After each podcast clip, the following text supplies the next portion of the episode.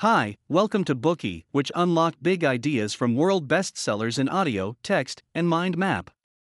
Please download Bookie at Apple Store or Google Play with more features. Get your free mind snack now. Today we will unlock the book, Late Bloomers, The Power of Patience in a World Obsessed with Early Achievement. This book proposes that being an early bloomer isn't the only pathway to success. Reaching success in later stages of life may yield even greater benefits. If life is a race, the most appropriate analogy for it would be a marathon. Life is a long track, and our success on this track depends on a combination of perseverance, patience, and self-confidence over a sustained period of time. Unfortunately, most people instead regard it as a 100-meter sprint, and almost everyone wants their children to get a head start over their peers. In this enthusiastic pursuit of early achievement, if your child didn't get straight A's, a full score on their SATs, entry into a top 10 ranked university, a lucrative position in Wall Street, their first pot of gold at 22, their first $1 billion at 30, or be donned on the cover of Forbes magazine, then your child has failed at life and would be brushed aside according to this early bloomer mindset. As for those late bloomers who are progressing slowly but steadily on the marathon track, few people and publications pay attention to them. They go unnoticed by society at large. The book's author, Rich Karlgaard, the publisher of Forbes magazine, whose job is to rank a variety of young talents, has long been accustomed to this social atmosphere. He believes that parents, schools, employers, the media, and the general public are all obsessed with the pursuit of young talent, and we are all conspirators in constructing this oppressive dynamic. This book attempts to alter our perceptions of success by pointing out the truth it obscures. Being an early bloomer does not fit the patterns of human nature, and being a late bloomer is a reliable path to success for most of us. Everyone has the potential to be the next dark horse in the race.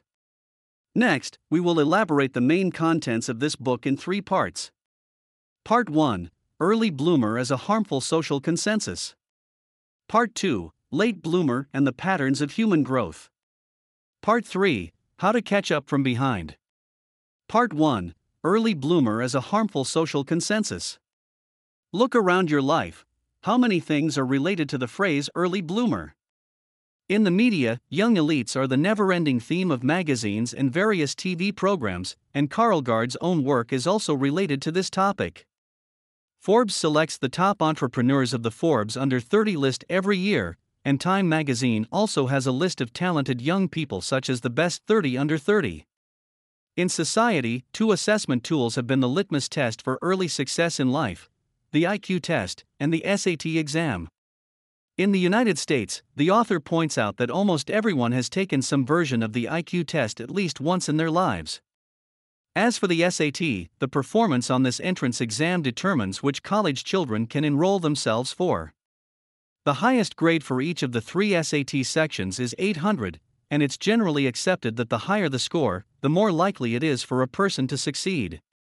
Many people who achieved full scores on their SAT later became the founders of Unicorn, which seems to provide evidence for this idea.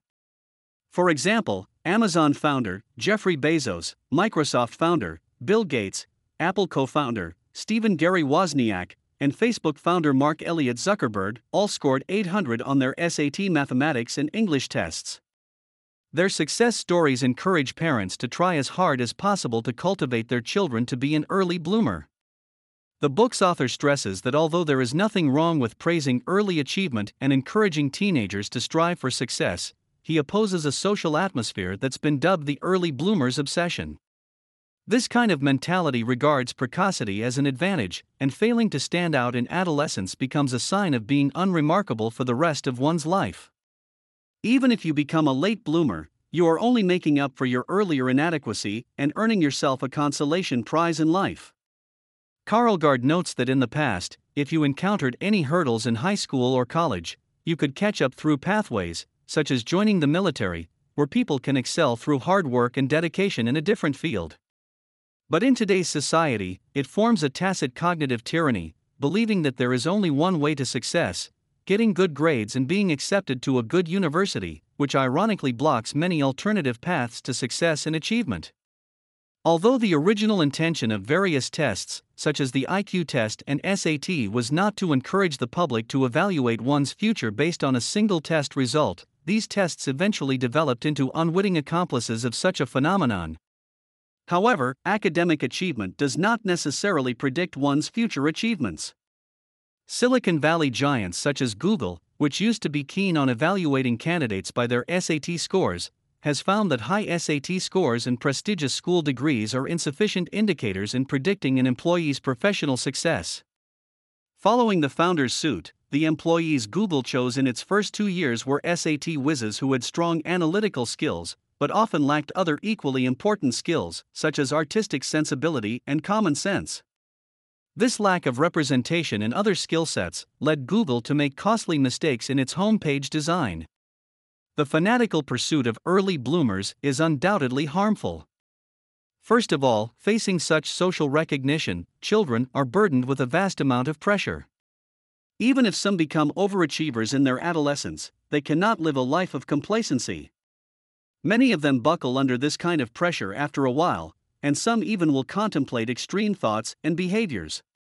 In the 2014 to 2015 academic year alone, 3 students at Henry M. Gunn High School near Stanford University committed suicide, a decision which stemmed from pressure from their early achievements. Another 42 students required treatment and counseling because of suicidal thoughts. Most experts believe that society's high expectations of teenagers, along with a more linear means of assessment, make students more vulnerable than ever before. This is the distress experienced by young achievers.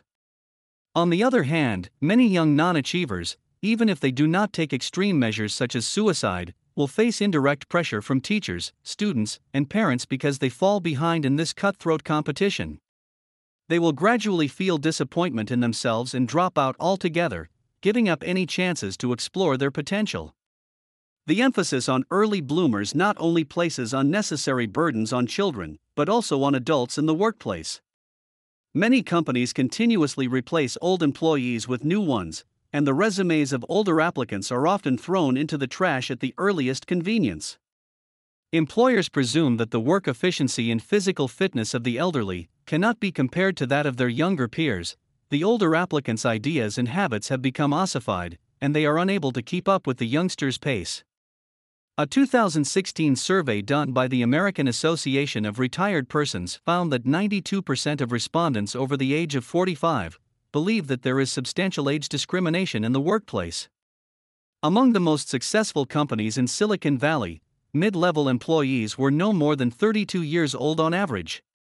What's more, a plastic surgeon in San Francisco received a 26-year-old male patient from Silicon Valley who worried that his employer would fire him because he looked older than his age suggested, as he went bald at an early age. He wanted to nip his potential professional crisis in the bud by getting a hair transplant. So, how did this harmful social consensus form in the first place? Karlgaard believes that it stems from a combination of several different trends. First of all, the atmosphere of meritocracy has induced us to worship test scores and university rankings. From around the middle of the 20th century onwards, meritocracy replaced aristocracy. Gradually, a person's social status was determined not just by their bloodline, but also by their level of education, which has become a more modern form of wealth. Under the influence of this trend, the SATs and ACTs have become the indicators emphasized by many people. People may believe it to be too late for them to pursue higher education, but it's never too late for their children. As such, they constantly push their children to study harder and gain a head start in life, to become a successful early bloomer and enter the exclusive club of new elites in the future. Education and training institutions noticed this trend and decided to cash in on it. The exam preparation industry in the United States alone has reached over $1 billion, with 115,000 individuals making a living from it. If you are affluent enough, you can hire an extracurricular private tutor for your children or sign them up for one-to-one online tutoring courses, which can easily add up to thousands of dollars per year. Still, parents and educational institutions are more than willing to contribute to the arms race for the college entrance examination. Social media platforms also fan these flames. Facebook founder Mark Zuckerberg who scored 800 on 2 SAT tests, founded Facebook at the age of 22, becoming the archetype for early bloomers. Zuckerberg himself is an advocate of early achievement. He argues that young minds are more mentally agile and suggests that they must become successful at an earlier stage in life. Apart from the regular anxiety that social media creates, he has compounded it with the mindset that you must seize the opportunity for success as soon as possible, or you'll never get another chance in the future. This concludes the first part of our bookie. In this section, we learned how the pursuit of early bloomers is a wrong and harmful social consensus. It simplistically correlates a person's success to their performance in childhood, places boatloads of pressure on children, and gives adults in the workplace ongoing anxiety, all because society excessively advocates becoming an early bloomer. Today we are just sharing limited content. To unlock more key insights of world-class bestseller, please download our app. Just search for BOOKEY at Apple Store or Google Play. Get your free mind snack now. Dir hat dieser Podcast gefallen? Dann klicke jetzt auf Abonnieren und empfehle ihn weiter. Bleib immer auf dem Laufenden und folge uns bei Twitter, Instagram und Facebook. Mehr Podcasts findest du auf meinpodcast.de.